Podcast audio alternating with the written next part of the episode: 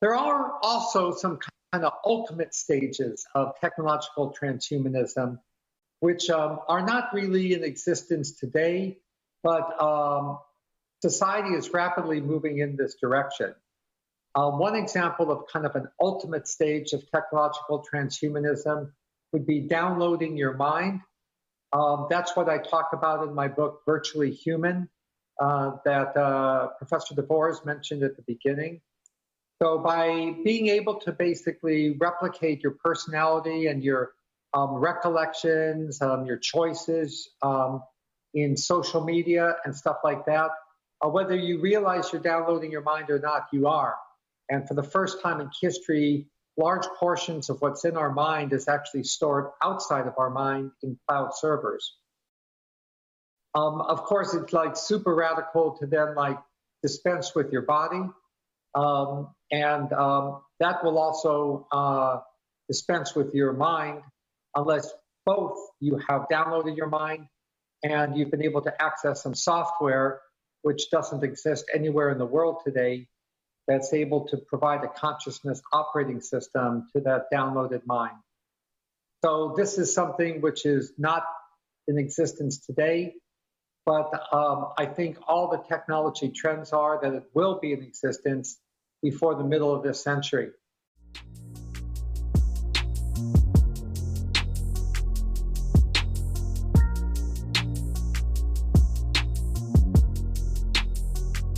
Welcome to What's Left, a weekly political discussion challenging the mainstream left. I'm Eduardo Barca with co-host, teacher and socialist Andy Lipson and writer and teacher Jessica. We are online at What's Left Podcast.com. Again, at What's Left Podcast.com.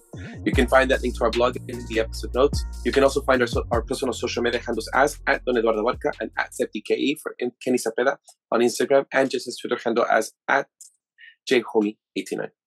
Uh, please subscribe, rate, review, turn on your notifications, and share your favorite episode wherever you found this episode. Thank you. All right.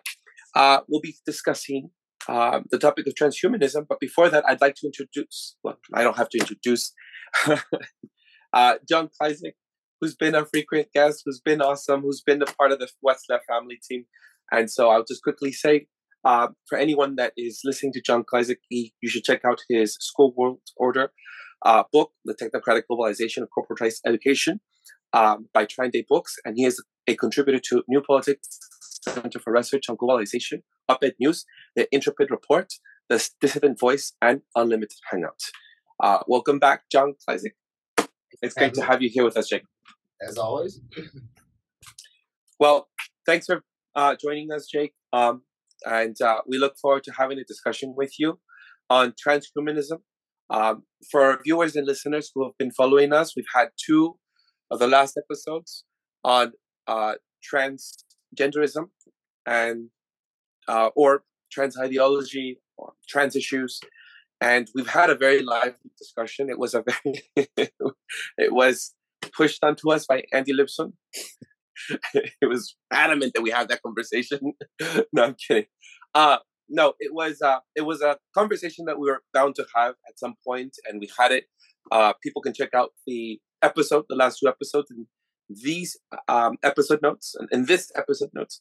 Um, and but today we're going to have the conversation on transhumanism, and we've invited Jake for that because um, there were conversations that were had.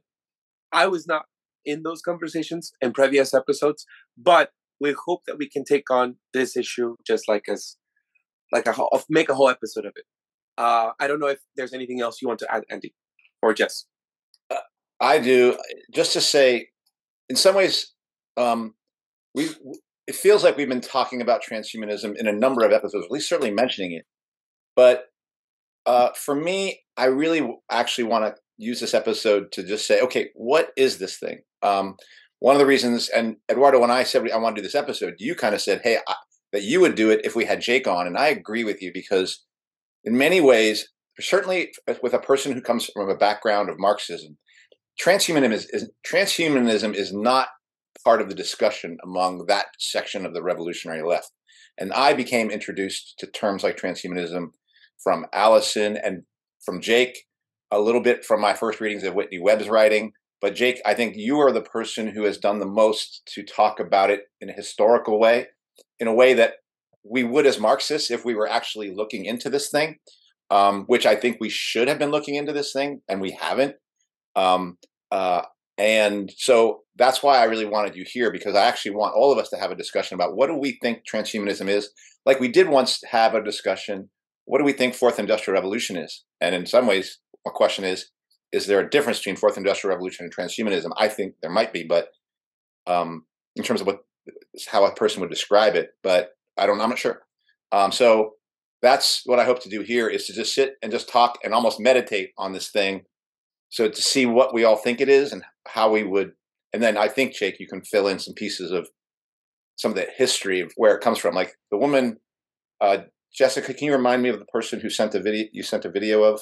She's a trans person. Um, this the yeah the transgender to transhumanism. Well, it's actually a book written by a man named well, a man who thinks he's a woman, Martine Rothblatt, who is I'm pretty sure a self-proclaimed transhumanist.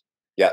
Um, and, and also, yeah, I mean, caught up in the fourth industrial revolution for sure. Owns pharmaceutical, a pharmaceutical company, and is cloning pigs and all of that kind of stuff, which yeah. we can get into or not. But and I'm sorry, hold on. Did you say that person in the interview uh, owns a pharmaceutical company, or did I? Did I yeah, he yeah. owns um, it's called something therapeutics. Yeah, and they do like g- gene shit. They do cloning, all kinds of stuff. He is the, he is the highest earning woman CEO on the planet, except for the minor fact that he's a man.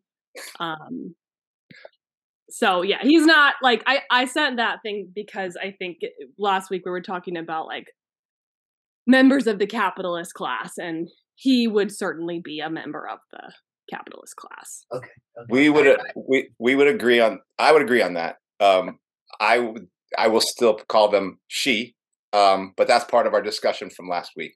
But i'm not i don't think that's the part re- reason we're talking about it. What i thought was so useful about you sending that out jessica was the fact that they were like they very much saw the connection in the way that you talked about it between their transgender experience and beliefs and the uh, pushing a transhumanist agenda. Um, and so it was, and in doing that, it made me say, well, what do what would we say transhumanism is? Some of those, some of these definitions may come from that presentation, but their even their notion uh, Martine's notion of transhumanism was like they were saying came back from some, some comic book in 1996. So it seemed like they had very little understanding of even the, the history, their own history of transhumanism. That to me, that person had little knowledge of actually the way I've heard about the history of transhumanism, um, because it's, it's got a richer history history than that. It's my understanding. So anyway, so I just want I feel like having Jake here is somebody for me gives me another authoritative voice who's looked more into this stuff and and can fill out our conversation about it. Um, and so uh, before we be, like even delve deeper into this, can we just define transhumanism? Let's just get back to like the fundamental. I think it's important. I don't know if you want to take a shot at it. I have I pulled up just in reading about it uh, over this week, I just thought, oh, just use something like the Britannica Encyclopedia of what they say. It's just a brief definition. Should I do that, or just someone else wants to take a shot at it? Go ahead. All right. Well, this is defined as um, in the Britannica. Transhumanism, philosophical and scientific movement that advocates the use of current and emerging technologies such as genetic engineering, cryonics, artificial intelligence, and nanotechnology to augment human capabilities and improve the human condition. Transhumanists envision a future in which the responsible application of responsible application of such technologies enables humans to slow, reverse, or eliminate the aging process to achieve corresponding increases in human lifespans and to enhance human cognitive and sensory ca- capacities. The movement proposes that humans with augmented capabilities will evolve into an enhanced species that transcends humanity. The quote post-human, unquote. So that is, I think, wraps it up.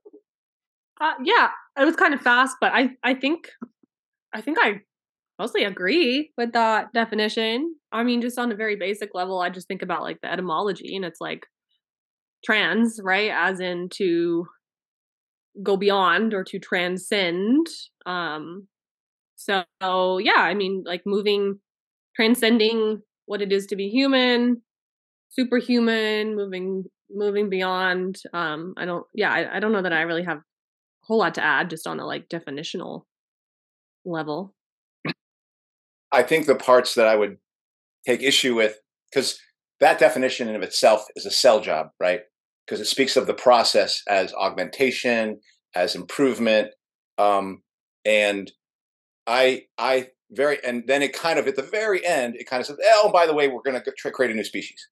And to me, it's not even just the notion of creating a new species. It's it's separating people's um, separating separating people's identity from themselves and putting it into an electronic form in a digital form with the idea that well again the sell point with the idea that this type of person separated from their body um, is Does it have to be digital? I believe it does. Um, in my opinion that's just and somebody can put it in a different way but i i believe it's explicitly stating that this new species is a digital species and that it exists outside the body and therefore can can grow and live forever. Um, and so that's the piece that I, that to me is what transhumanism is is that is that goal now again i it, that also in, it comes within a class divided society so it only speaks of what what what the fu- what the future could be like for the rulers in my opinion it it, it is silent on what the lives of would be like for the people who are ruled. But that's another question because I don't believe that fate living forever within a thing is one that's actually being constructed for um, the people who are going to stay as humans. But anyway, that's that is my opinion about what transhumanism is. Yeah, I mean, all of that is accurate. Um, I would say that uh, I would add a little more historical context to it and just say that it's the second iteration of eugenics, and historically it comes out of eugenics. It was Julian Huxley, who was Aldous Huxley's brother. Julian was the first director general of UNESCO. He was the president of the British Eugenics Society, and in a book published in either 1958 or 1959, the book is titled um, new bottles for new wine, which is a play on uh, it's a, uh, biblical scripture. It's in Matthew and a couple of the other gospels. Um, in, in the it, refers to the, context of uh, when Christ is referring to what's sometimes called being born again. Right, and if you're born again, uh, you don't using the metaphor of the wine and the wineskin. You don't put old a new wine in an old wineskin you have to put it in a new wineskin, so you need a new body. And so that he's you know, Julian is playing on that term, and it's in that book that he coins the term. Transhumanism basically says that we can still control the evolution of the human species through the selective process, the selective breeding process, and through the that would have been known as uh, positive eugenics, is what they referred to it when the so-called um, superior genetic specimens would basically interbreed, uh, coupled with what they call negative eugenics, which is where they would um, basically remove the so-called unfit from the. Uh, I air quoted the wrong part. The unfit part which should have been air quoted uh, they removed them from the gene pool through sterilization, euthanasia, abortion, etc. Um, he says we can still do all of that, but really the way that we're going to evolve, he says, is through machines and ideas. Uh, and machines, uh, this is 58, so we don't have the modern uh, information technologies, the digital computers that we have now, although a lot of the ideas were uh, already sort of the theories were sort of laid out at the Macy cybernetics conferences. So, so the concept was already there. It wasn't he wasn't just working with the idea of uh, old school, uh, you know, the, the, mechanical industrial revolution. And you know, they they had this sort of this digital revolution in mind. Um, and so it's it's the transhumanism is the outgrowth of eugenics. It has largely the same goals, which is to control evolution. Uh, I would also just add that uh, it basically synthesizes the biological and the psychological sciences, so the concept of nature and nurture. So, nature being the whole field of eugenics, nurture being the idea that you could engineer humanity based on uh, how you structure the environment and how they would psychologically respond with particular behaviors and reactions to particular environmental stimuli. So you take that and you basically remove the take the stimulus uh, through a, a, series of evolutions through like there's a lot of stuff I talked about is ed tech. You develop something called neurotech, and then basically you can you can program the biology and the psychology directly through the body through the through the neurotech. Uh, and one more thing I just want to say is that uh, there is also and I think this this will get us into some of the stuff that you all talked about last time, or uh, in relation to the the video that we're uh, discussing today as well. And that is that with the changes in the actual physiological and technological structures of the body and the environment merging together, as that happens, you need to recategorize those things in terms of not just linguistic categories, but in terms of values. And so, along with that comes um, new value systems that are talked about in that video. Some of them sort of this transgender ideology bridging the gap. But if you notice in that video, uh, she also refers to um, basically once we start synthesizing digital or computational consciousnesses, that this will create another category of, of pers- personhood that will get us another step closer to the to the end game, which is uh, something that you might distinguish between the transhuman and the posthuman. I know you read that and said that they're sort of synonymous, but there's people argue about that, and some people say that the posthuman is where the transhuman is where we're still largely biological, but we got some some wearables and some implantables, and you know you're sort of half cyborg, half person. Versus the post-human is you're you're you've been entirely downloaded. You're completely digital, existing either in a VR or an nanobot swarm or a robotic uh, swarm or a robotic machine or, or something to that to that degree. So just to recap, I know that's a lot. Just so just recap, right? It's basically it's eugenics. It's the synthesis of right the biological and psychological sciences through neurotech, and it's also involves a new system of values. Um, and there might be a difference between transhuman and post. I appreciate you saying that, Jake, about uh, eugenics uh, compared to the eugenics movement because uh, I also think it's a it that that is a part of the agenda that to breed superhumans uh, at some point in one of the episodes in the very beginning of What's Left, I remember we talked about um, technology possibly being being able to liberate the working class from like the workforce that was tedious or that or or or or just being like this this thing that chained us right like and technology was able to possibly free us from some of those tasks so that we can be creative people I think you remember that, Andy, that we had a discussion like that. But the more after, especially after we've talked to Allison, and the more I keep thinking about these things, it's just like the more blood I, I we have to be. I feel, and I, I, um, I think that this this this desire to breed super, superhumans is not like it's it's not far fetched. Sometimes I feel when we discuss things like Davos and uh, the World Economic Forum and, and stuff. Like I feel, or the Fourth Industrial Revolution, or anything of this, I sometimes feel as if people might just consider us conspiracies, but this stuff is actually happening.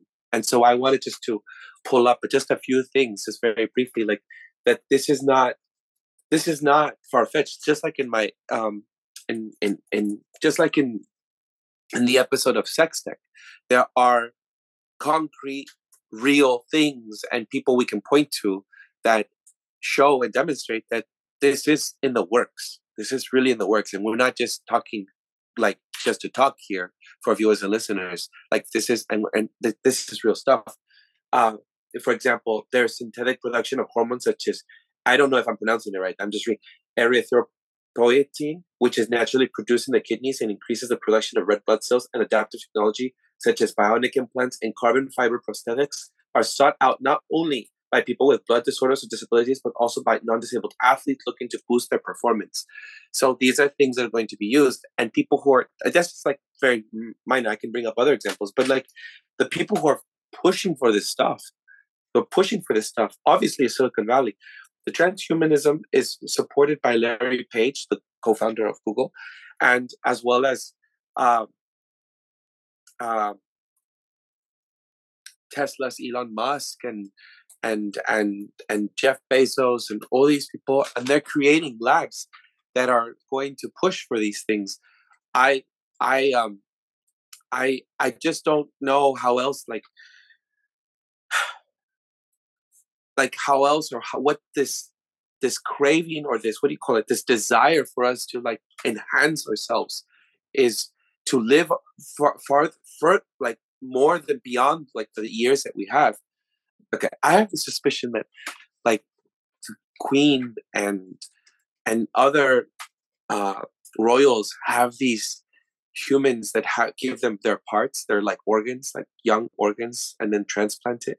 And the reason why i have this suspicion is because i'm mexican all right? And in mexico you can basically go to a very a black market all right? And you can go buy organs for people to have transplants. This is actually like I've been to those markets. I don't so I'm thinking if this if this can be done by people who have money, middle class folk, this certainly can be done by the rich, the powerful and the rich. And so I don't know if I want to include that part. Maybe that's too far out there. Like this is a suspicion. But no, to me, Eduardo, like Rothblatt, not to bring everything back to him, but Rothblatt, one of the things that he's like really striving toward with all of these companies that he owns is to have limitless organ donations for everybody who would possibly need an organ whether it's because they whether it's because it's like medically necessary or because it's like oh i want this organ as an expression of my identity as like human rights or whatever. Like that this is like I, I that's not a coincidence. Yeah, we should oh my god, we should do a whole episode on fucking the organ transplant. yeah, it's crazy. Like this is the reason why go ahead, Jake. No, no, I'm just listening. I'm just like no, but this is like me being Latino and from Latin America. I was just telling Jess yesterday, I think it was, there are women who are now giving up their bodies to to surrogacy. This is unregulated. There's just, and you can sign off babies to give away. Like this stuff can be done. And who is this market for? U.S. Americans who are coming to Colombia. That is what I've just, even on the BBC, a mainstream news source that just reported on that. So uh, I'm, I'm not, I'm not like, that's why Latinos don't have like, they, they have a lot of conspiracy ideas because we see this on the ground. And so for us to think that the elite, rich and powerful, could do this, it's not far fetched for us because there's a lot of people that already do it who have money and power and they just go to these markets and get this stuff. So, this desire to live longer, I'm, I'm just reading here, I'm going to read this in 2013. Page, Larry Page, the Google co founder that I mentioned, uh, researching, uh, uh, launched Calico Life Sciences, LLC, Calico Labs, a research and development company dedicated to extending the human lifespan through advanced technologies. In early 2022, Bezos and other backers invested $3 billion in Altos Labs, a biotechnology company seeking to reverse aging and disease. Musk founded SpaceX in 2002 in hopes of establishing human colonies on the moon and Mars and launched Neuralink in 2016 to develop implantable brain chips. Implantable brain chips like this is not just Black Mirror. In July 2022, uh, the brain chip company Synchron announced that it had successfully implanted a chip in the brain of an ALS am- amyotrophic lateral sclerosis. I'm terrible. Sorry, English is not my first language. Patient in the United States. The chip was designed to enable severely paralyzed patients to operate digital forms of communication with their thoughts. So, I mean, so I'm just telling you like real world stuff so that we can begin this episode with your mind whoever's listening and listen, viewers and listeners, like with an open mind to like this is real stuff that's happening. And uh, I hope that this conversation continues and explore in depth like what this means as folks, like what the society, what's going to look like for us, and why we should oppose it. Anyhow, that that's just my comment. So thank you for bringing that up about uh, eugenics compared to the eugenics movement, or a part of the eugenics movement. Uh, well, I think it's interesting, like the connection that you brought up with surrogacy. I mean, with the organ thing, and then um, surrogacy as well. Because I don't know. I mean, maybe this is a whole different conversation, but I totally view surrogacy as eugenics and transhumanist. So, yeah, I mean, it's part of like this whole notion of selecting, you know, selective breeding, the idea that your body is just like this vessel. Um, so yeah, I mean, I don't, we can, we could unpack that particular lane more, but I feel like maybe Andy, you had thoughts on like the transhumanist definitions before. Yeah. I, so I don't know if y'all agree with what I'm going to say. So I'm, I'm going to go ahead and first off, it's, I mean, Eduardo, I think all the things you spelled out are, they're happening. Um, and the only the only part I would disagree with is the notion that the implant is being put in, is being created, so the people who can't move or is to empower anybody or empower anybody who is not disempowered. It is completely a tool for for ruling class empowerment, in my opinion. And I want to speak to it a little bit more later. And and the question of harvesting people's organs, whether they be from third world countries or poor, that's not something that might be happening. Actually, I, I I'm pretty sure there's a long history of that kind of stuff going on for the time for all the time that modern science has been able to do organ transplants. Is there has been a class divide issue around that, which has only gotten more pronounced um, to the point where I'll even say, in light of the fact that I do believe secret societies exist, I do believe that they are willing to kill children and drink their blood. And these are things that elite people will do in places like uh, Bohemian Grove, you know, and the weird ass places that they get to. Then, of course, the idea that they, those people uh, have some sort of dream of living forever by consuming parts or, or integrating parts of other humans, absolutely. Um, and that that to me is not a conspiracy that's just that's how these people are um, but i guess the part i want to so for me because when i talk about socialism really socialism is really about, about an end of course there's a process but it's about an end work work working class taking powers working class democracy whether a person agrees with that but it's about an end it's about the the, the reason a person would be defined as a socialist is because of the revolution that they're fighting for or that they want. And in, in the same way as a capitalist would want an, a particular end. It's not the process is less important as as about to the end, and that's what is important for me about defining transhumanism. Because while there can be a process to transhumanism, and that person I still can't pronounce their, their name, but whatever talked about that process and said there was an, a spectrum from contact lenses to uh, integrating certain uh, changing your DNA in certain ways, they were pretty explicit that the end was to was to separate yourself from a DNA based reproduction to a database reproduction. Uh, that is for an electronic reproduction where you were reproducing uh, code, uh, repro- re- reproducing electronically as opposed to reproducing as a biological being. Um, and that end to me is is critical to understand. Like that's what transhumanism is. I don't know why there's people even saying post-humanism versus transhumanism. To me, transhumanism is about the fact that there is a set of people who want to live forever and who know that their biological selves cannot do it. And so they have come upon the idea, well, that's part of it. They have partly come upon the idea that they need to separate their mind, essentially their mind, what they see as their mind or soul, data wise, into something that can contain it forever and it can live forever from the body, which is which is um, which is finite. So that to me is a key feature of transhumanism, because built into that is a divide which ex- has always existed in capitalism, and has only grown greater and greater, which is mental and manual labor.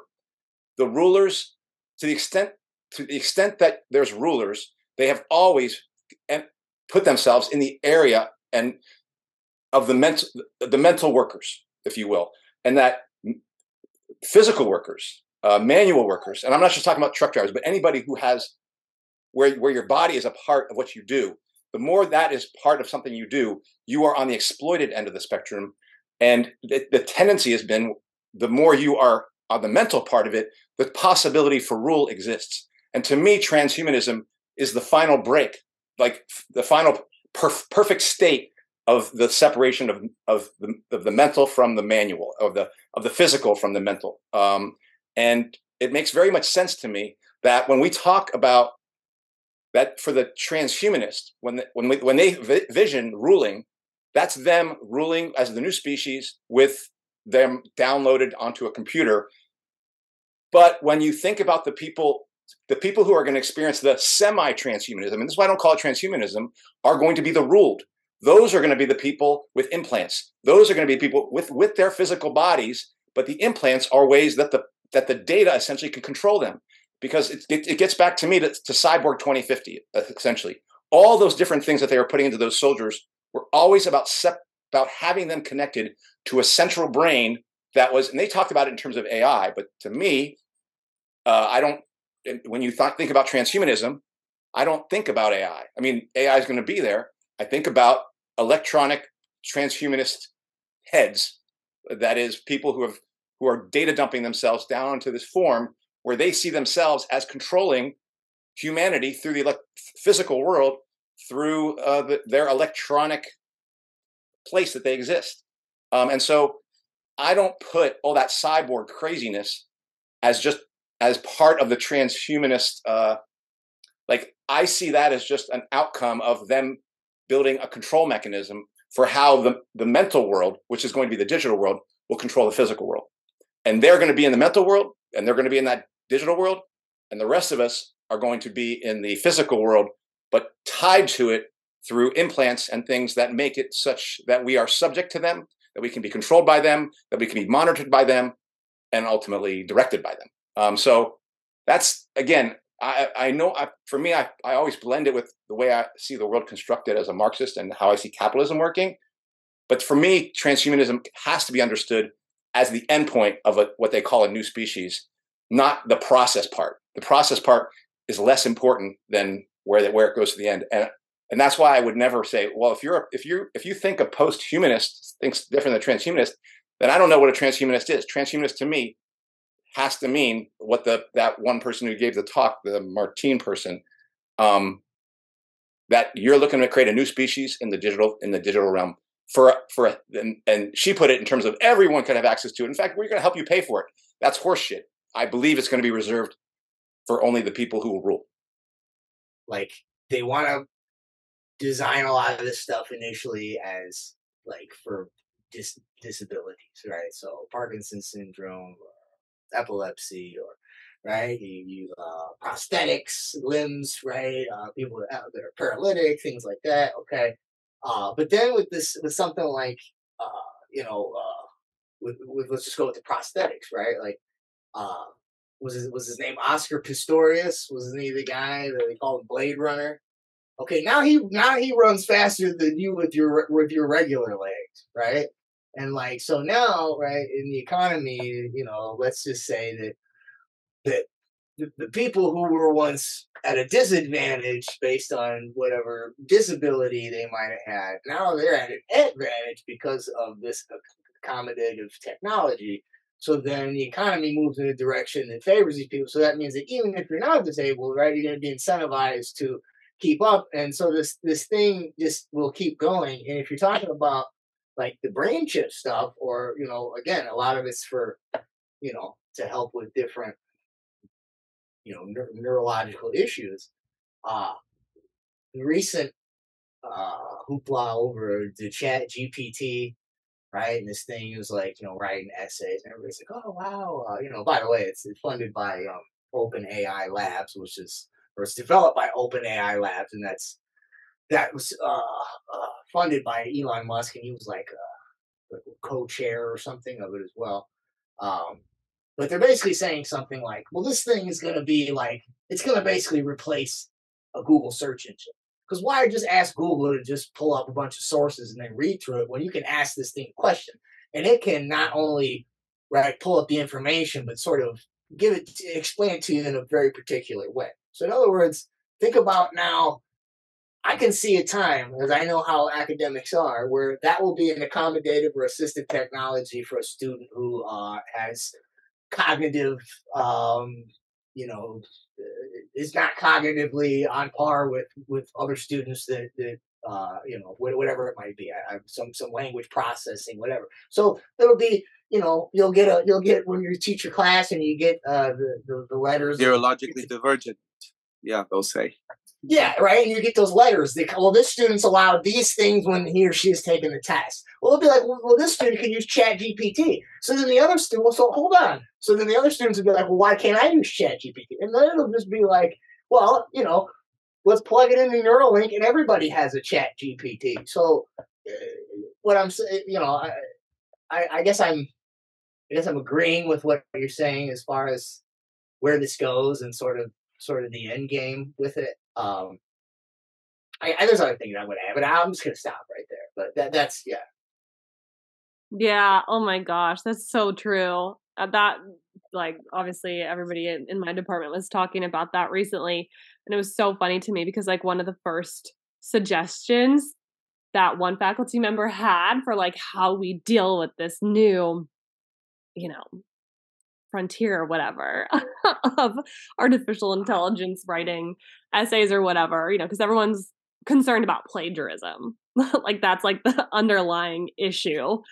Um and they were like, "Oh my god, like there's this app that you can use to, you know, detect it or whatever." I'm like, "Okay, so we're our solution for this technological problem is another technological like yeah i don't even know what the app was but it's just oh my god academics like you can kind of see like kind of back on what you were saying about like the separation of the mind andy um from i forget how you put it but you know essentially like the the fleshy the fleshy body or whatever um you can see why like all of the all of the fucking transhumanists i mean not all of them but like so many of them are they emerge from academia or like that's the for like the the talk that we watched right? Like i think it was university of victoria and it's like a department of transhumanism or whatever and and all the academics are you know studying it and singing praises and everything um anyway yeah that I'm basically just ranting about academics, but but yeah, I think the the chat thing was a good it's a good example of where we're headed.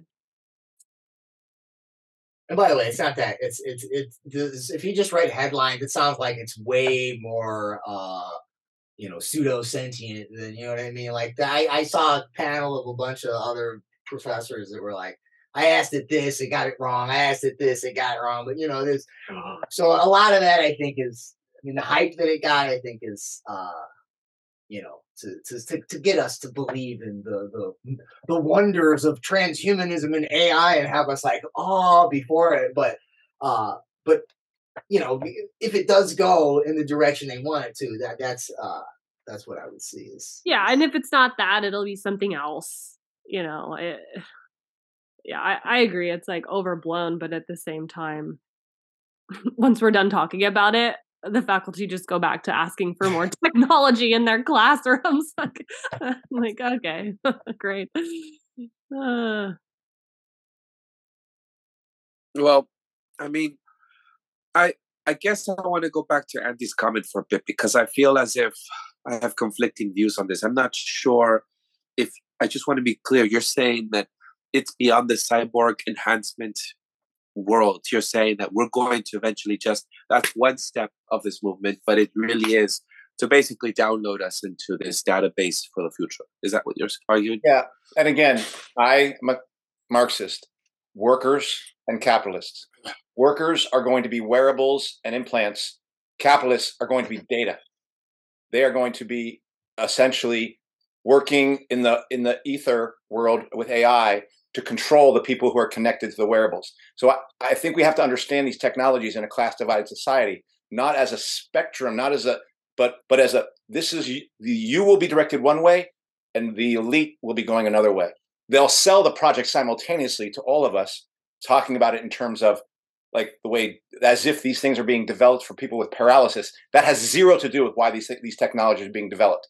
First of all it's most it's about profits entirely and it's about really ultimately profits and further control or total control while you're maximizing profits in their mind are going to be under this system where you have now completely separated mind from body. Body does the work mind does the decision making yeah i see. Um i guess for me i'm wondering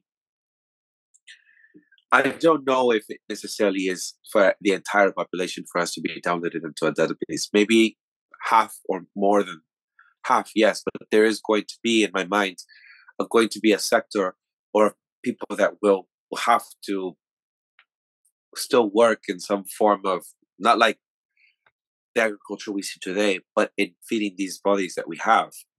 And they're going to be used and enhanced in order to take care of the rest of the workers who are like us that are, I guess, downloaded and hooked up to the ether of the internet.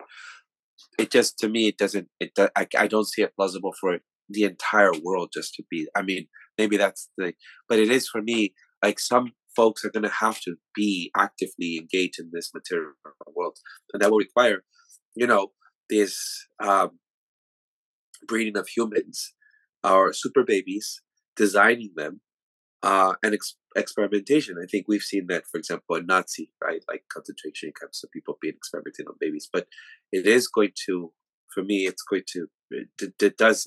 I think it will take for people to continue to live here with those cyborg enhancements. It's it's kind of what I've been when uh, when you were talking, I was thinking this in my head, and I thought I'd share that because it's it's um it's uh what do I want to say? It's uh I don't know. It, it, the whole world, the global societies to get there. I, I, don't know. There's something about. I don't know if we, we will do that. Some of us will be. There is a SpaceX, right? More programs that will be launched. People leaving, and uh, I think that there's there are limits, or there needs to be people still continuously engaging interactively, physically. Uh, that will not. They, we're just still humans. I think our human, our biology, will keep us from being completely downloaded. It's my thinking. Yeah, Andy, I was actually curious. I think I understood what you were saying, but like, if you think that end goal, especially in terms of the way you're talking about the capitalist class, like I agree about workers. It's like we're still going to be working. It's just we're going to have to add, you know, we're going to be faster and more efficient because we're going to have bionic limbs and wearables and chips and shit, right? But in terms of like the capitalist class becoming data, I don't know if that's what you said, but um yeah. do you think that's like achievable? And what do you think? What does that mean? what does that? Um, I, I, I still think that so I understand. For me, I understand why this dream is achieved. Why this dream is pursued by them.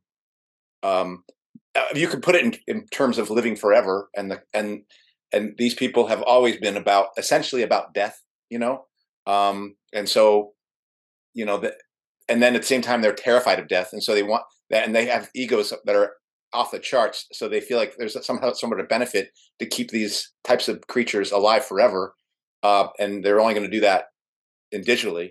So in part in their in their minds, that's how I how I see it operating individually.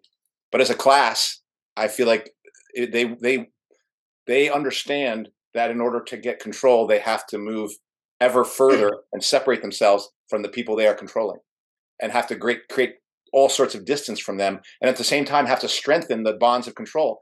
And what and that's why I see like when you when, look at a factory, a factory has all these machines moving around. Why are those machines moving around? What are they connected to that's moving these machines around?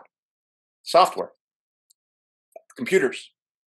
Okay, and I want to say that even the physical computer that's that is connected to is more physical than they want to be. They just want to be the software. They just want to be the code that directs everything and is untouch seemingly untouchable. And so that that's how I see this. And so uh, I do have a question of what the connection is between AI and these creatures that they hope to become. Because um, AI is a different thing. AI is being built now within the data that's being collected by everything and everyone all the time. So I I believe actually, in my vision, AI is actually a mental competitor with these rulers um, as it develops. So that to me is like, do they have this notion that they're going to get over on AI? But I very much believe that all the physical stuff that they're talking about, the cyborg stuff, is just for the humans that are left to, to do the work. And they're not going to need a lot because they're going to get us, we'll, we'll be chasing wage dollars by getting the best up to date programs or wearables that will allow us to lift more or do more or think faster, whatever we have to do for the capitalists to get their dollar in our pocket. Well, it won't be in our pocket, into our bank, uh, digital bank. Um, that's that's how they're going to get us. That's what they've been doing. We we we we chase that cheese. So uh, that's how I see this kind of going. I would say I would critique that a little bit and say that uh, they want to be at the at the top of the transhumanist posthumanist pyramid. They want to be able to do and be both at the same time. What I mean is they want to be able to live in a virtual realm as software data, but they also want to be able to then come back and interact with the physical environment either through robotics or through uh, as was discussed in that video and is, is discussed by Kurzweil. And oh, there's a Russia 2045 project with some Russian billionaire. Kurzweil was at this event, uh, and they they uh, laid out a, a progression uh, of different transhumanist evolutions. In, the highest form for them would be what that uh, uh, was what was talked about in the um, in the in the video, the Rothblatt talked about the foglet people or the uh, Infinite comic book. It's it's a it's a, basically a, a a swarm of nanobots. All right, and so basically that spectrum you're talking about that has the that has the destination like I, I, think what they when so when they say transhumanism in that instance leading to posthumanism they mean like transitional more than transcendent and the transitional phases. I mean, this is how I came to you know the conclusion in my book was because you know I was working with this Watson thing that's data mining, right? And so it's basically making algorithms so that it's going to be able to do what I do. So I'm like, okay, so this thing is is copying my intellectual cognitive algorithms, and then it's going to be able to perform those narrow functions in a narrow uh, uh, platform, right? Okay, and then I start to see the wearables okay, so these so now AI is going to learn how to recognize emotions and I saw robotics that could they were supposed they, they said they were therapy bots for autistic kids because the expressions were very uniform and it, I guess the autistic people oftentimes have hard time reading body language and because these rope supposedly these robots that had you know clear smiley face whatever frowny face that right so so now the robot's doing two things right it's or ai is data mining and copying and performing thinking algorithms and feeling algorithms. Okay. And then they have robots that are going to go ahead and act that out. Okay. So now all you need at this point is something like Neuralink. And I just did a podcast the other day. So I watched some videos on it. And the Neuralink company re- referred to it as a Fitbit in the brain. what does a Fitbit do? It data mines all your various biometrics. So now you've got the kinesthetic algorithms, the thinking algorithms, the feeling algorithms. Eventually, what this thing is doing while it's helping you move around and stuff. It's taking that data and it, it can eventually basically scan a map of your brain and all the different algorithms, right? We've already sort of categorized them beforehand and we've developed them into narrow functions. Now we take that and ideally they think they'll be able to aggregate all those different little the feeling, the thinking, the moving. They'll be able to scan it together. First, put it in in a virtual realm, but eventually be able to download it either into a robot or uh, the the foglet body would do was enable you to be, behave in the real world the same way that you could behave in the metaverse. Meaning, in the metaverse, right, you can be different avatars, right? You don't have to have the same body every day because you can just pick this new, right, um, you know, uh, character or whatever.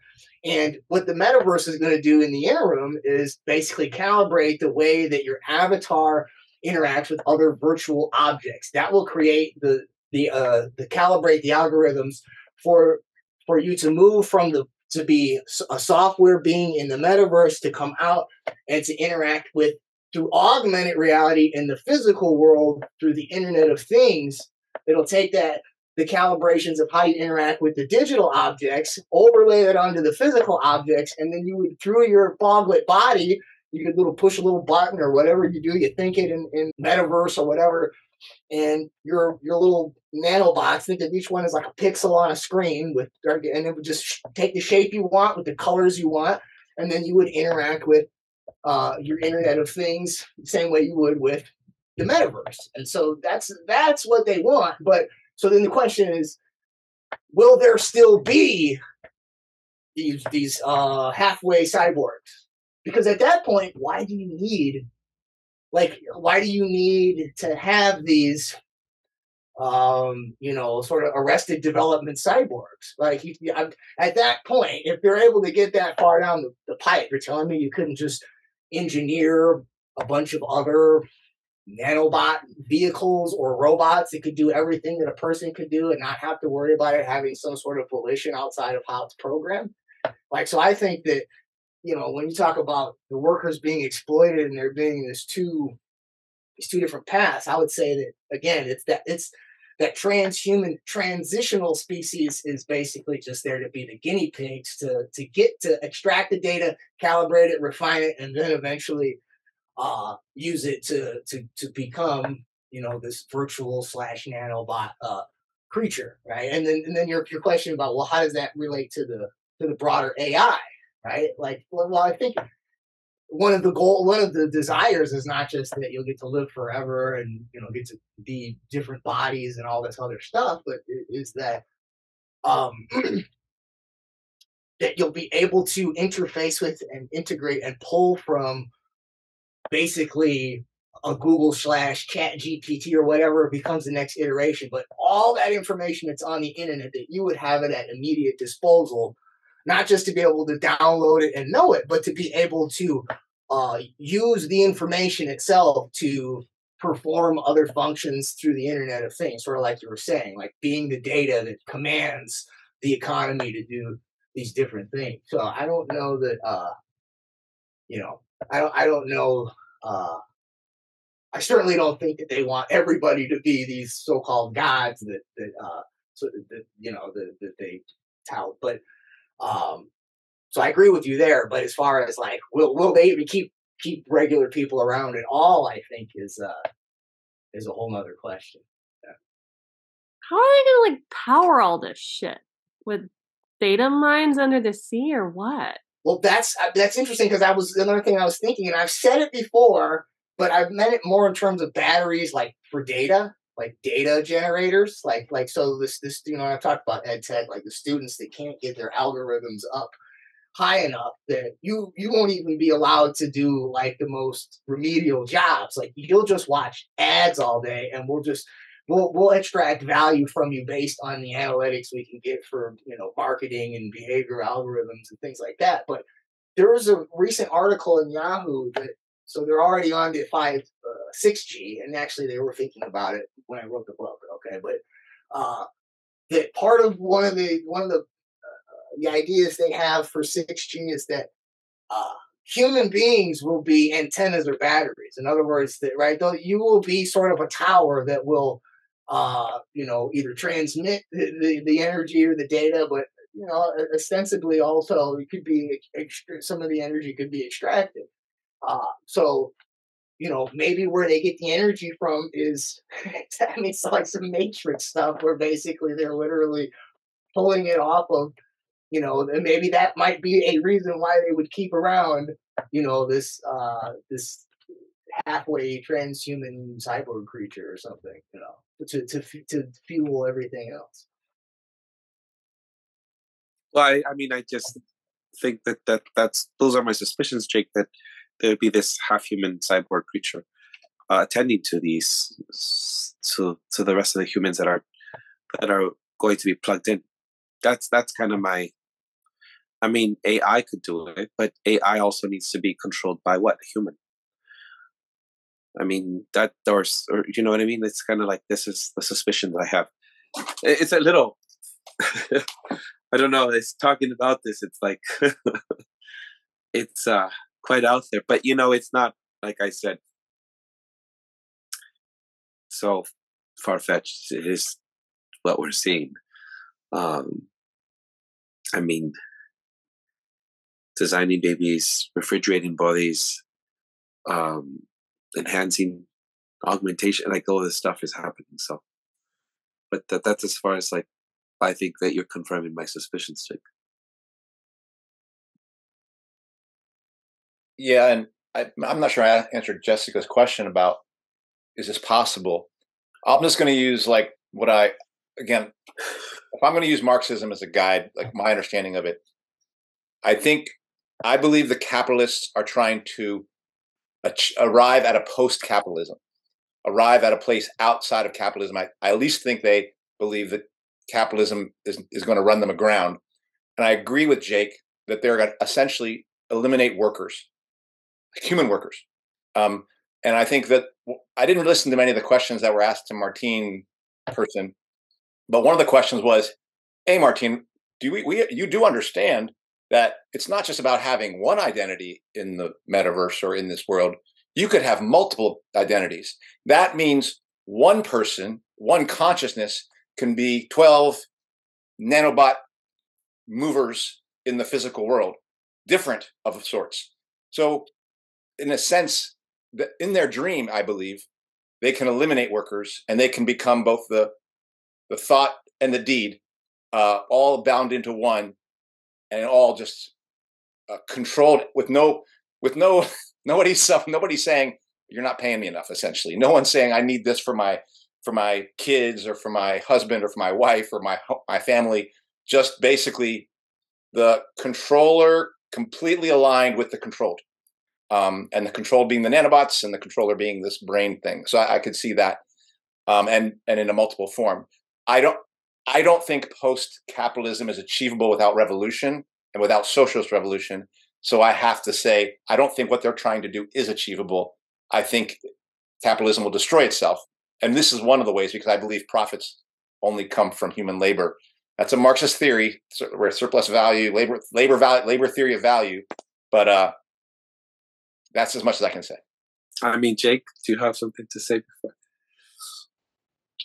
Um, I mean, it would it would kind of go in another direction too. I, I would just pose the question of uh, if you can copy yourself, you're you're this, you know, so you download, scan your brain, your identity. Uh, they probably don't believe in the soul, so I won't use that term, but maybe they do, right? But whatever that thing, your consciousness, once you download it, if you can copy it, and then it can be right? It could be existing in multiple forms at the same time. My, my real question is, is that you, right? And that's a question that they brought up. Like, is is the I part of all the stuff that happens in here, whether it's neurotransmitters, electricity, or whatever, like the part of you that you would call yourself, like in other words, once once you get copied, do you right is this is this person in here is this is this experience in here is it is it there too or is it basically just a really really sophisticated gif you know right. I mean? right like you know the gif is programmed to do something you do and it's just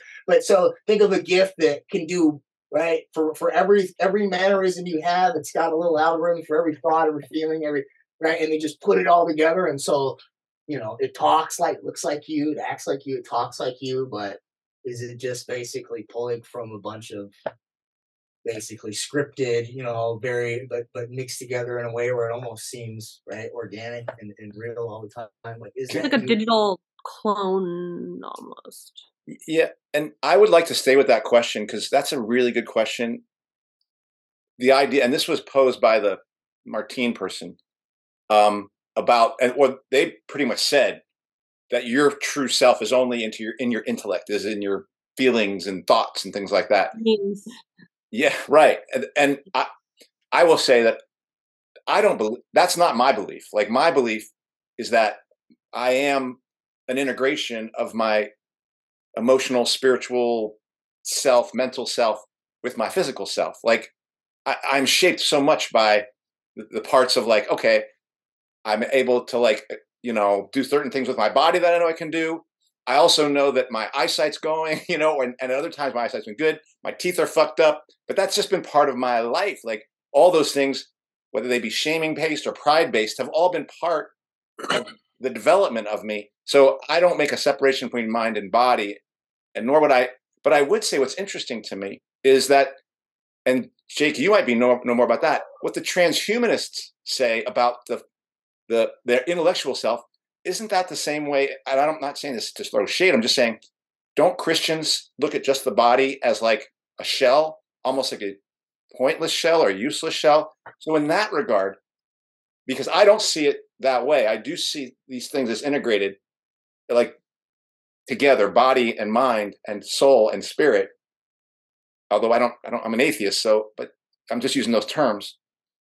Don't Christians say this is just to be shed and not really that meaningful. And so that the thing inside of you, that soul, which isn't really encased in your body, wouldn't they have more in common with the way the transhumanists see it than what I'm describing? That's just a question.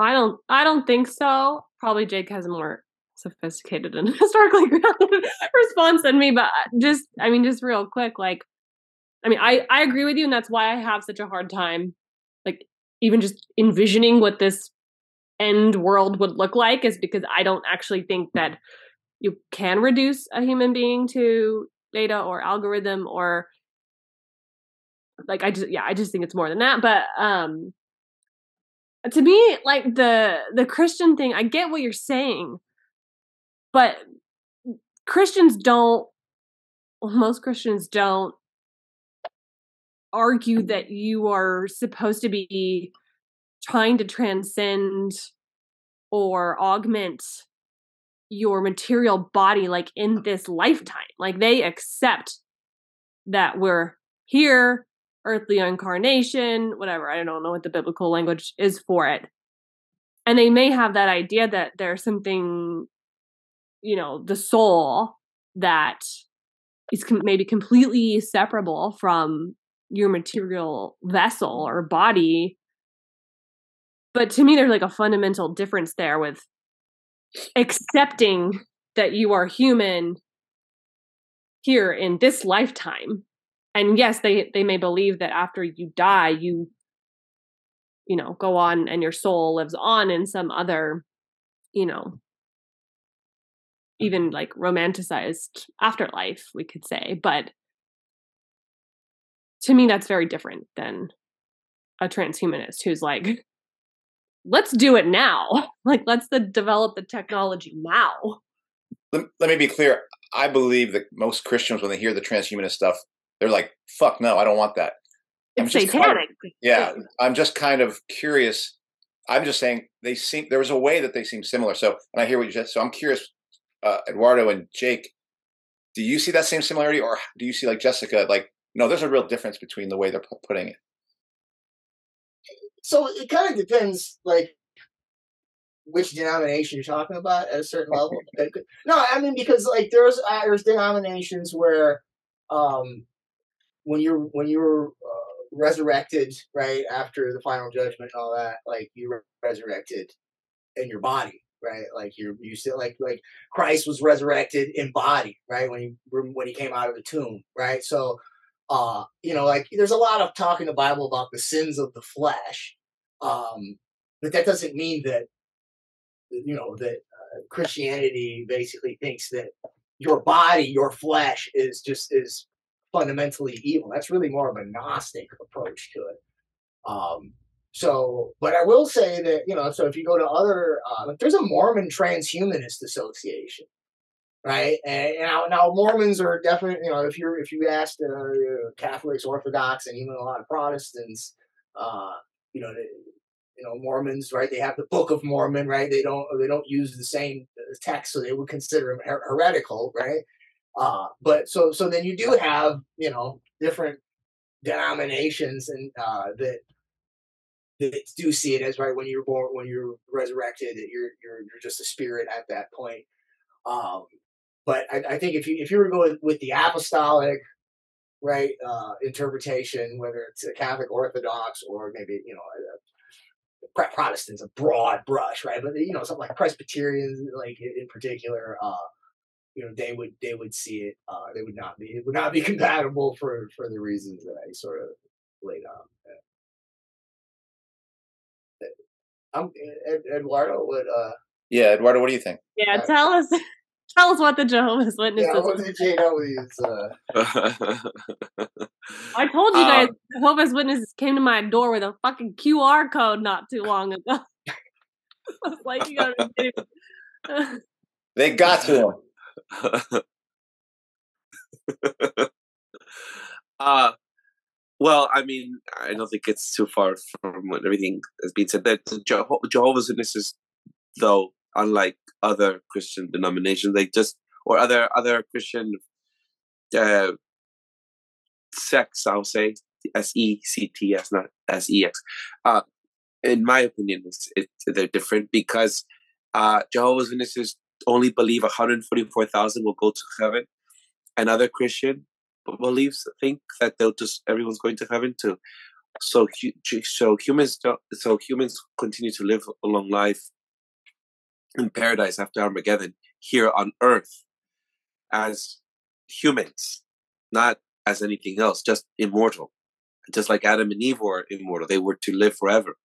And that was the whole purpose of God's uh, plan on this planet. So it was just to live forever as humans not not as angels or anything, not as spirits, not to be uploaded up to heaven clouds, so to speak. But so so that I think is different because when I talk to other Christians, other people, they tend to talk about like after you're dead, your soul goes to heaven or stuff like that. And and Jehovah's Witnesses don't believe in a soul like that. They don't think that there's something interior. They just believe we're just once you die, you die, and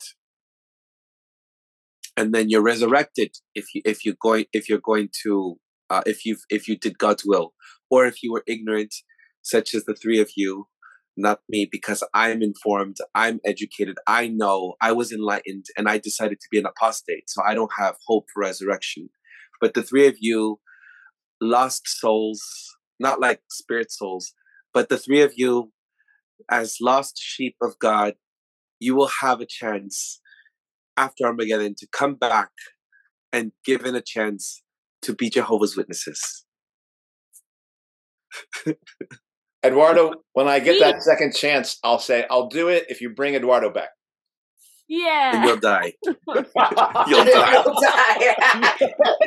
I, I just want to add to it that's also why uh um you know church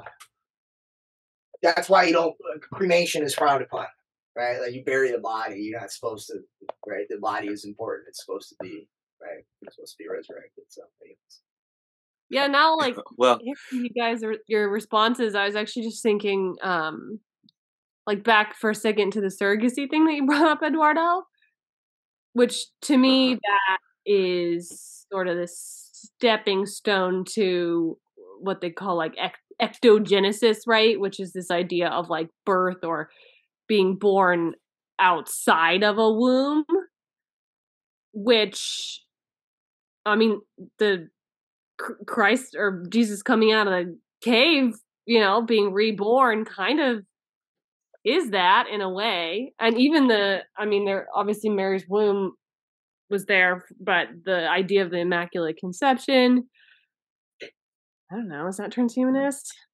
I don't know. I mean, my experience of like actual Christians in the world is that a lot of them have a deep um like respect for the human body and also nature. Like we haven't really talked about that, but like God, turns transhumanists fucking hate nature. And I yeah, I mean that's one reason I asked the question about like what's what's gonna power all this shit because the ecosystems are gonna be completely right destroyed. Right. Um but yeah, I mean I guess some of the some of the, the sort of stories, the Christian mythology, like I, I can see how how it has a sort of transhumanist leaning in some ways based on my limited biblical readings from the age of zero to seven. the only thing I would say is that I mean, you, perhaps you could look metaphorically at some passages, but I mean, the, the bottom line is that, like, as as I've said repeatedly on the show, and as uh, you know, many of these books here, like they they one of the premises is that they will be their own gods. That is fundamentally the that is what the the serpent tells Adam and Eve in the garden. It's not you know what I mean. It's not what God tells you. You're not supposed to be your own God, right? Like you're not supposed to uh, try to transcend you know the the moral law and the, the categories of reality that we've been given. Uh, you know, I mean that's sort of the definition of the sin, right? It's basically you know. Uh, transgressing rather than transcending uh you know the the the moral categories that, that we have, right? But I, I wanted to say uh, as well um, that this this notion of the I, because this is something that I kind of regret not adding at the end of that presentation I did with all the artwork and the right when we were talking about transgenders and transhumans and all that. Uh, and and that is uh, that that like that question about is there an I or is the I that I that I experience in my inner monologue inside my head, which right, which I perceive to be my soul, right? But when I say I, you know, when I'm when I'm in 20 years, when I'm old and wrinkly and everything, right? And I say I, I'm referring to that same that same thing, that same experience, that same essence, whatever it is, right? And I'm referring to the same thing when I think back when I was a kid, even though I have a totally different body, right? And so, you know, if you're someone like Yuval Noah Harari, like he he poses the question basically like, is that is that just ephemeral? Is it just noise? Is it like he, the analogy he uses is the roar that an engine makes when a plane is flying through the air? Meaning, right? Like that the sound does not propel the engine or the plane, right? It has no function on what the plane is or does as far as its ability, right, to get off the ground and land, right? It's it's it's secondary. It's right. It's just noise. It doesn't mean anything. It's not. It's not an agent in the process. Um, and you know, if you believe that, well, then I guess it's it's you know we don't need to answer the question about whether or not uh, when we copy ourselves, well, we will still exist there. Your soul or whatever will go into it. But at the end of the day, we'll never have the answer to that question because the only way you it, it's like the experience of pain, right? This is why when you go to the doctor's office, there's no metrics to say how much pain you're experiencing. It's totally subjective. It totally has to do with the the, the I, that experience, that inner monologue, that, that thing that the, the narrative and the experience in here, right? Like my my friend got knots in my hands from kung fu and stuff, and uh, you know, I got a friend back before COVID, and I uh, existed in reality with human beings and had personal relationships with people, but he would.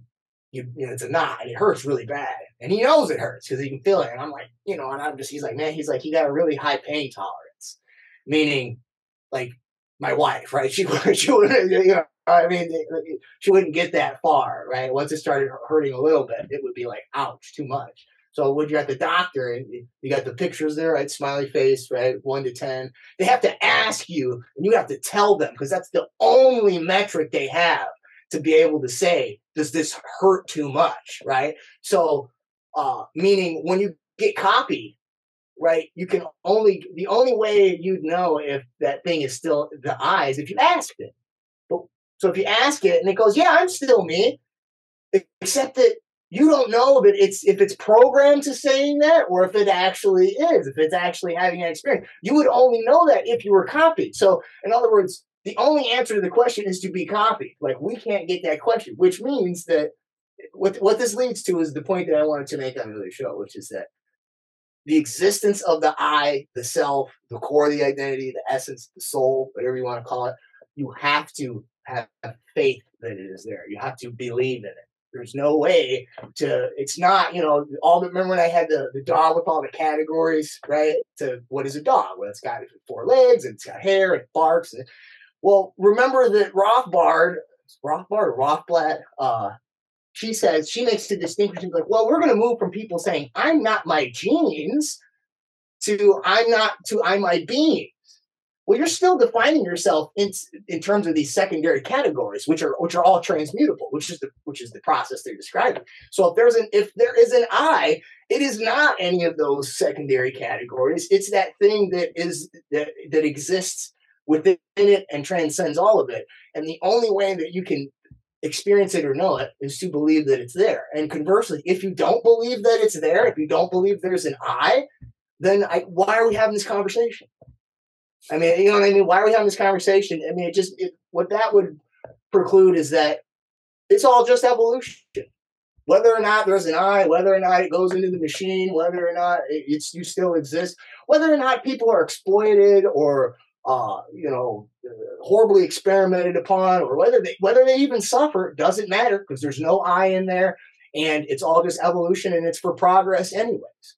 And, and so you know that's that's I, to me, I think there's there has to be a, a, faith or a belief component to any concept of identity. I guess is what I'm thinking.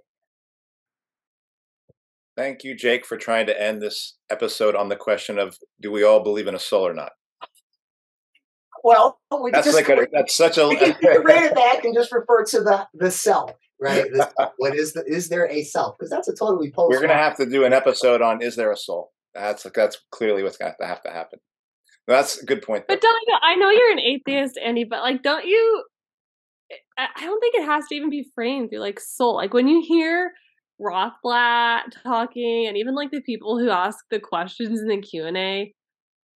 Oh no, I I think what Jake's saying it's is so sad that there's like an element of sadness, and maybe this is me just like projecting my worldview onto it, but to me, they just sound like uh, it's like people that like got picked last in PE class in like the seventh grade and just like never got over it and never and now they're like these full grown men who are not willing to reckon with their trauma and are like taking it out by literally trying to destroy humanity and like the whole world as we know it with with them. And i feel like like that is like uh, fundamentally i think like is martine rothblatt just so like terrified or traumatized by like the notion of whatever his I like whether it's a soul or whatever that like he's just unwilling to to, to debate i don't know i mean it might just be my view, no i mean it's just I, there's just an element of sadness, which eh, to me is like unquantifiable. First of all, I agree with you. Um, the, after I saw the eh, the Martine Rothblatt video, I mean, this was the book I read, um, the Marxist Theory on Alienation, right? Um, because that I can't speak to a person who seemed more alienated than that person. I don't feel sorry for them because they're a fucker and um, and they're trying to do destructive things to people under the name of trying to help people, and I'm disgusted by them. But um, I do think they are a product, like like many of us, like much of the ills that are here, that humans experience of that alienation. But I I really do think that question of soul, like I'm not being like, oh, I'm an atheist. There's no soul. I'm actually, I am an atheist. I have a question about what I think Christians call souls, and what what would I? Because there's some things I can't explain. So what do I say exists then? You know, so that's why he's opening up a door that I would like to talk about more. That gets us into a different conversation. You know, because um, I don't think transhumanists give a shit about souls or not souls. They're just looking to destroy, and and use, and use up for themselves they're like, I think the way Jake put it was like, maybe the new definition biblically is like transhumanists are basically people who want to prove that the snake was right and God was wrong.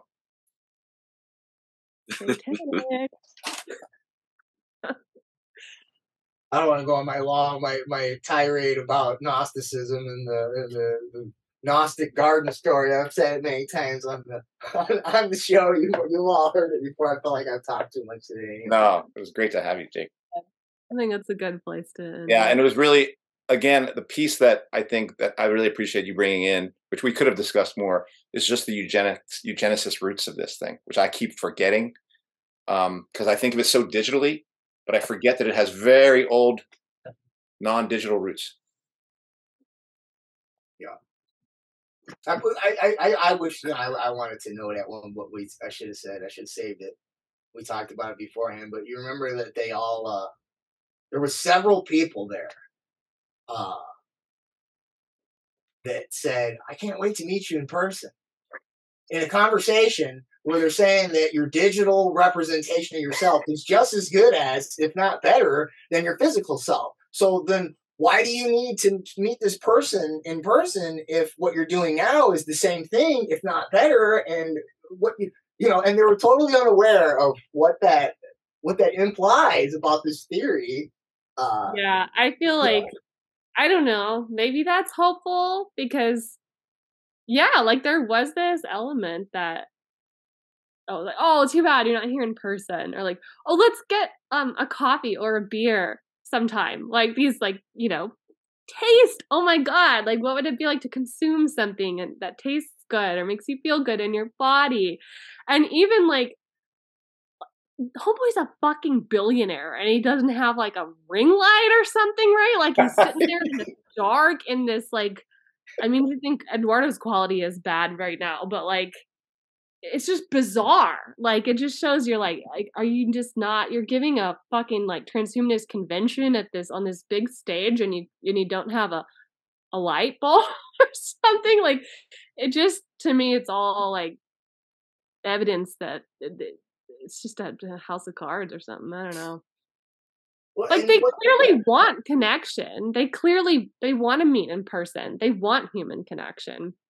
Right, and that was uh, right, and that's what I'm saying. That's evidence that their theory is wrong. That there is a self. That, that, that your digital self is not the same because otherwise you wouldn't want to see the person in person. And the other the other thing that stood out to me was the whole thing's about non-binary, non-binary, non-binary. There's all these ambiguous areas. But then the one lady asks uh asks her, and she goes, "Well, you had this flow chart, and it was like all these things that led to transhumanism, and then there's this other, and everything else led to suffering. Sounds like a binary to me. It's either transhumanism or suffering, right? And that's how they. And and then she goes, "Oh, uh," and like she clearly looked like it had not. She had not thought of it like that.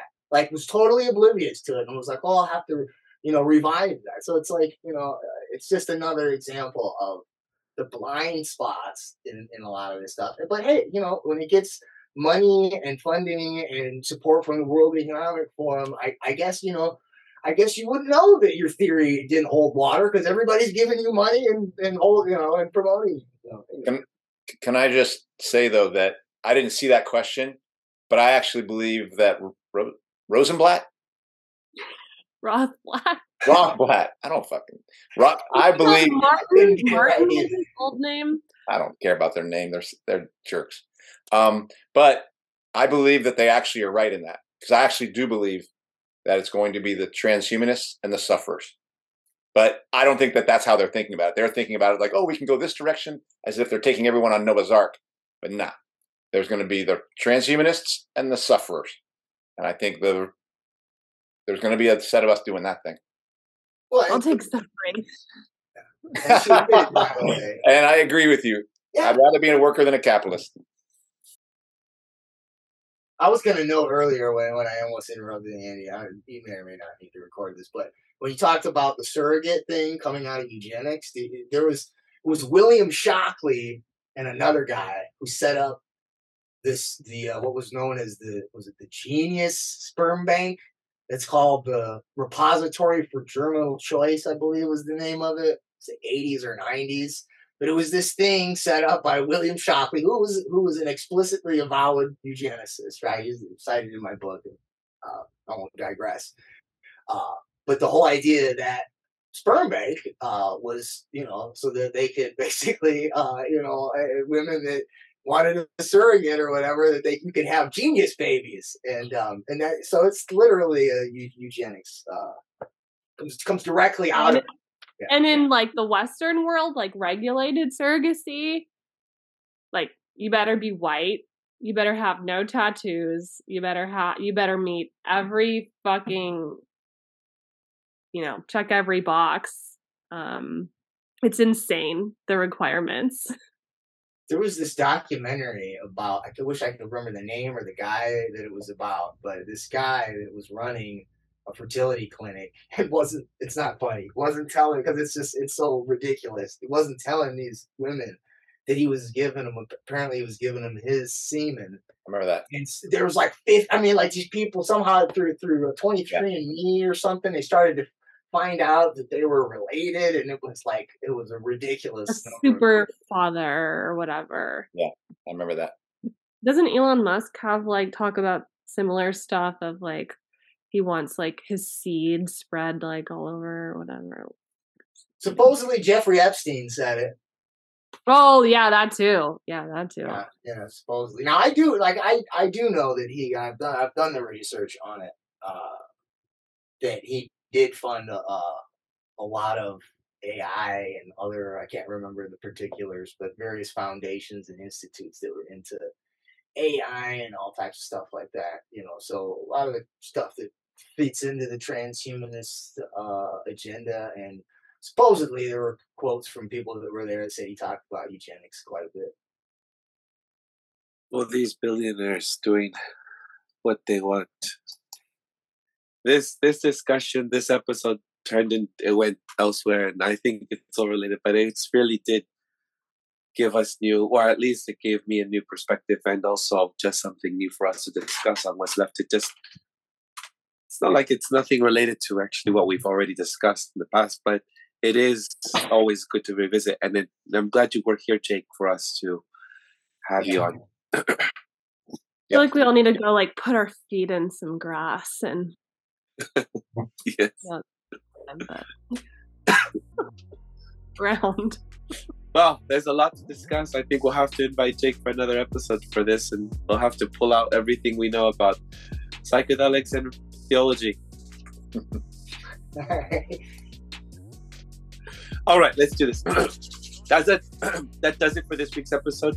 What's Left is a weekly political podcast slash that challenges the mainstream left. We post information about our topics and our guests on the episode notes where we found this episode or on our blog, what's left podcast.com. Again, that's what's left podcast.com. You can find past episodes to this podcast slash channel there and connect with us. I remind folks if you like anything you've heard here, please subscribe, rate, review, turn on your notifications to any of our eight platforms. I mean, various platforms on the Spotify, iTunes Podcast, Stitcher, Google Play. BitChute, obviously YouTube, Rumble, or Telegram. You can find our blog in any of those links in the episode notes where we found this episode. And if you would like to give us feedback about something you've heard or suggest something for us to cover, contact us through our blog. I'm Eduardo Barco with co-host Jessica and Andy Lipson. And thank you very much, uh, Jake, for joining us. Uh, we look forward to having you again in the future. And everyone should check out uh, his book, The School World Order, The Technocratic Globalization of Corporatized Education. That does it for this week's episode. Thank you very much. We'll see you all next time. Ciao.